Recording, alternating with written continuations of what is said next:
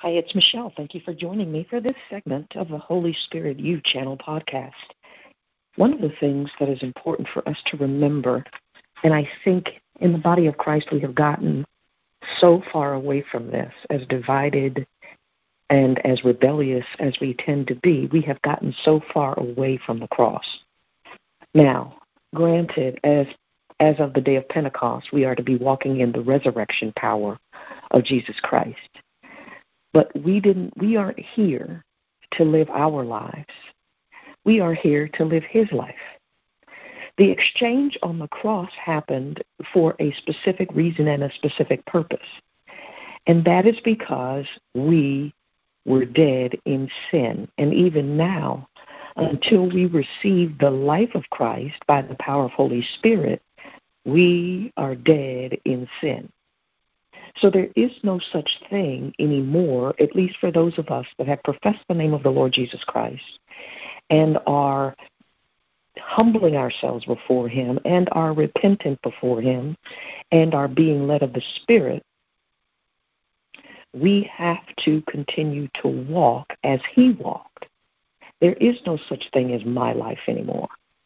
It doesn't mean that the flesh isn't going to try to rise up and do its thing the spirit of the flesh or the spirit that's in us is always at enmity or at odds or the enemy of God.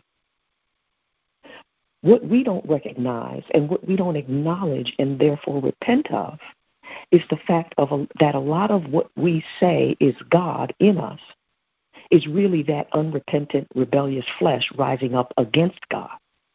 When in fact, the whole notion and the whole event around the cross the whole notion and um, actuality of substitution and atonement is that I am exchanging the deadness of sin that he took to the cross for the life that he gives me in his name, in the name of Jesus, by the blood he shed on the cross and by the power of Holy Spirit.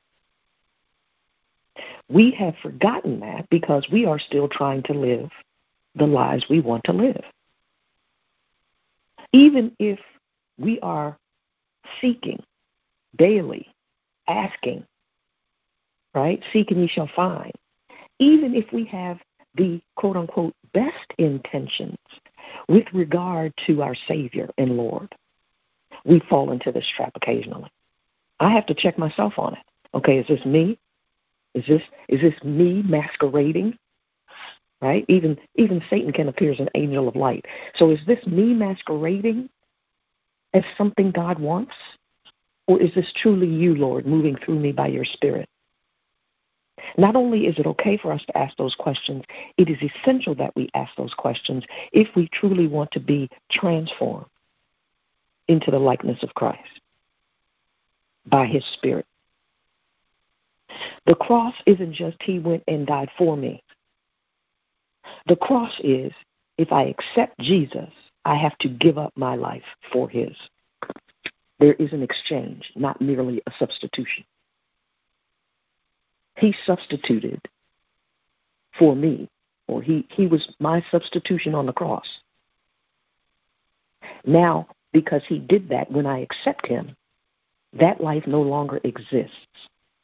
It's now me allowing Him to live through me. That's the exchange. That's what Holy Spirit came to effectuate and to finalize. Any life that I thought I might have lived for myself, it doesn't mean that that was entirely invalid because a lot of the gifts, the talents, and the, the abilities, the capabilities the intellect, all of those things we are created with. The difference is how we use those, which spirit we operate by that actually gives that fuel. So some of the desires we have are valid desires. But the Lord doesn't take back the gift. The gift is the gift, is the gift. The question is how we're using it. What is motivating it? Is it by the Spirit of God? Is it the Lord using the gift by His Spirit? It says he gave gifts he gave us gifts that as he wills, severally as he wills. that means it wasn't for us. It was it wasn't for me to use. It's not for you to use. It's for the Lord to use by his spirit. It's what he put in us for the purposes for which he created us.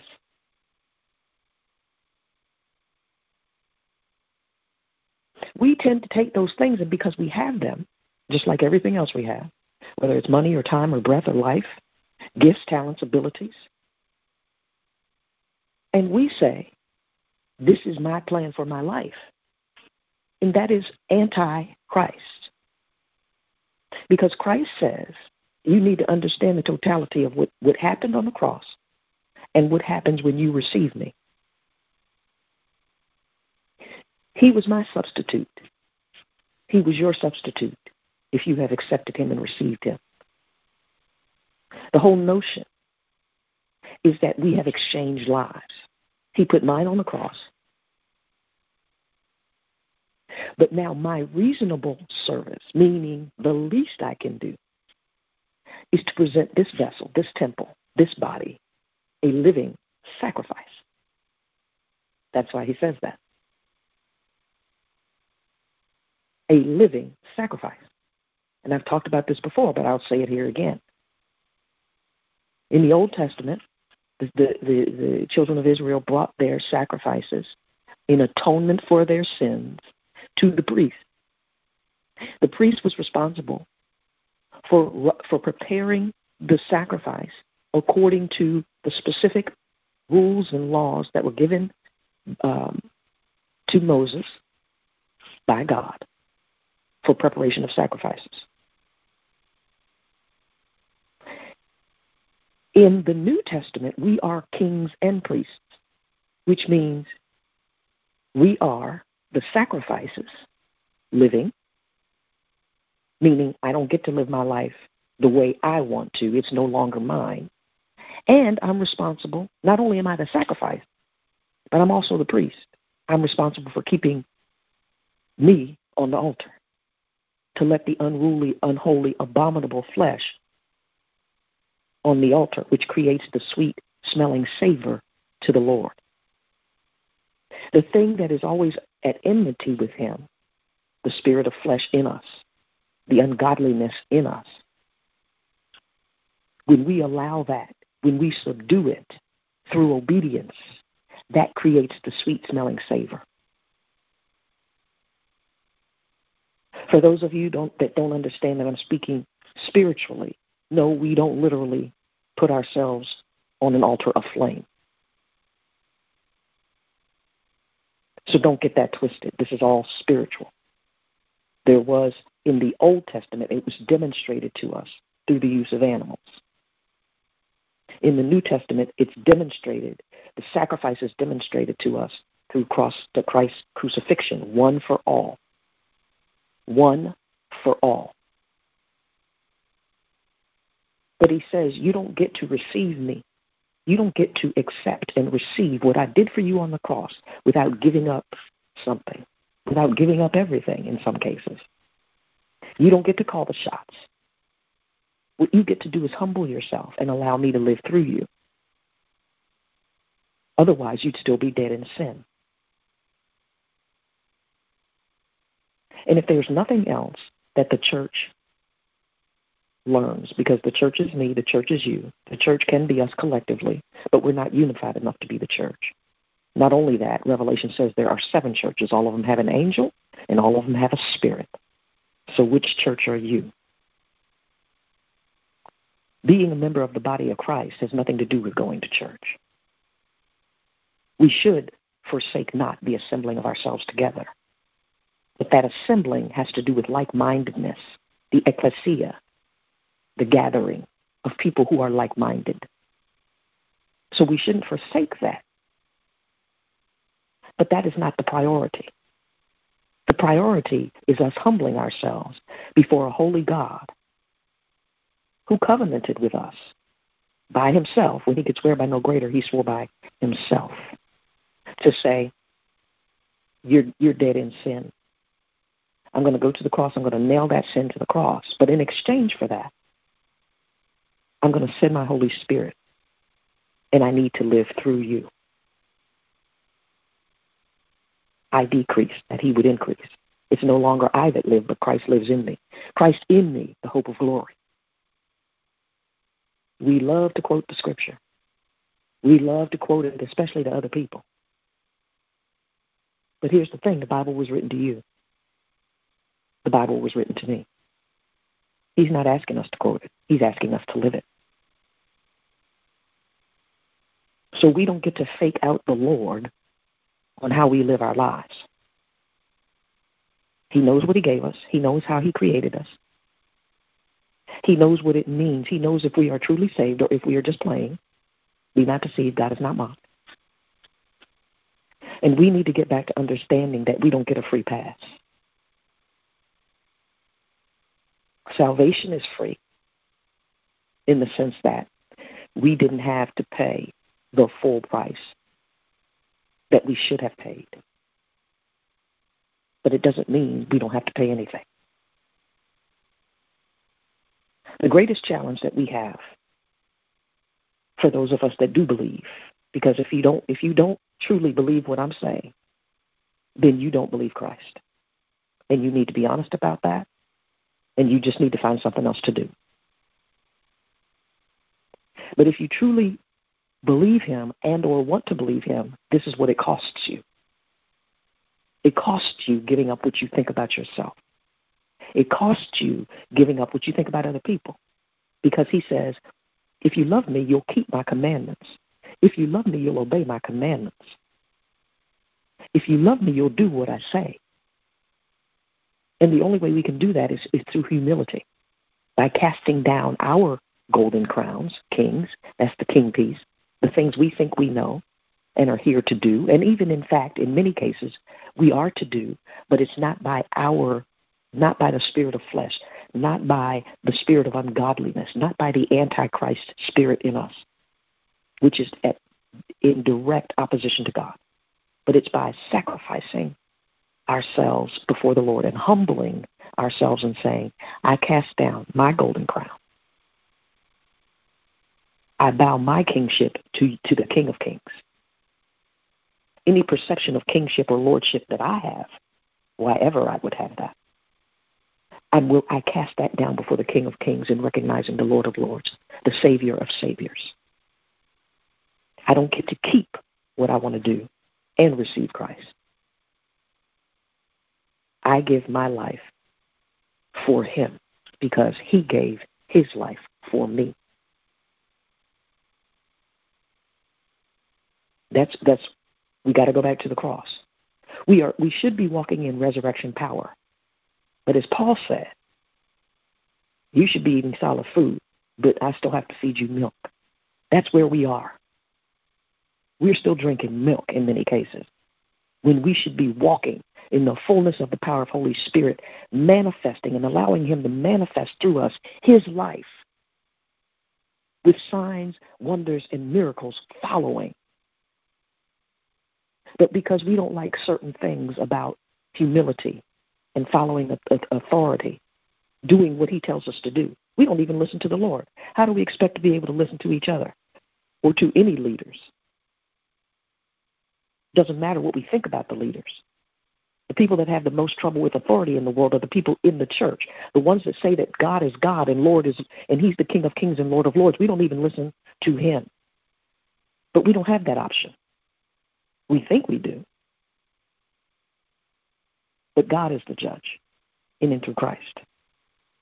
And He knows who you are. He knows who I am.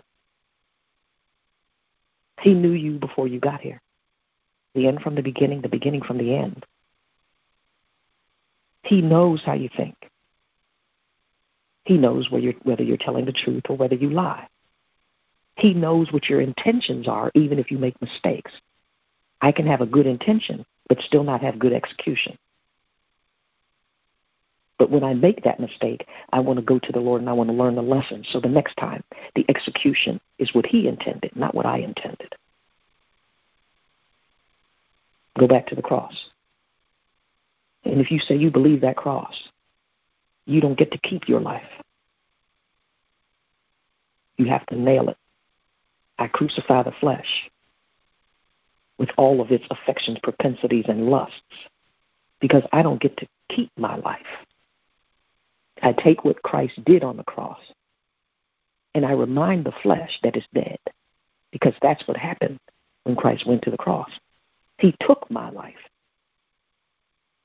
He took the sin that so easily besets me and you, and he nailed it.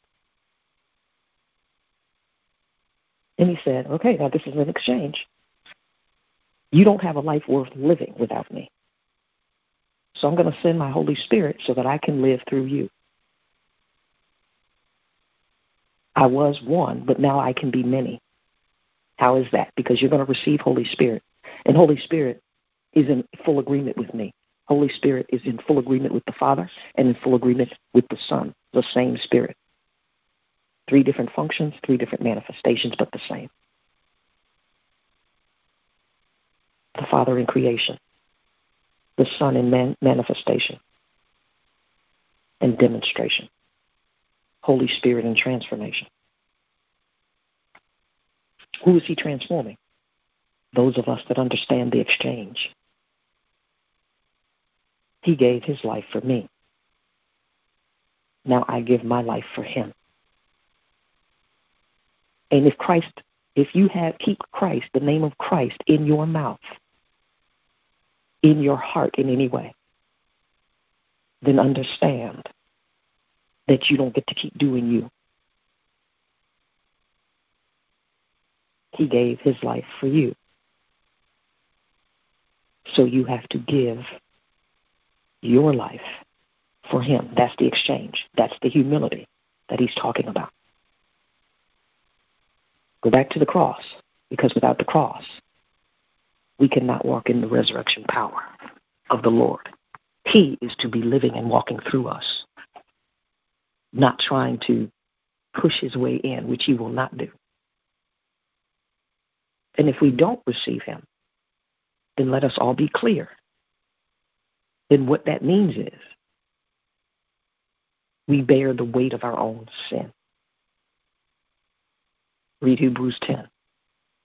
If, after everything he's done, we continue to willfully, rebelliously sin, he says there's no more offering to give.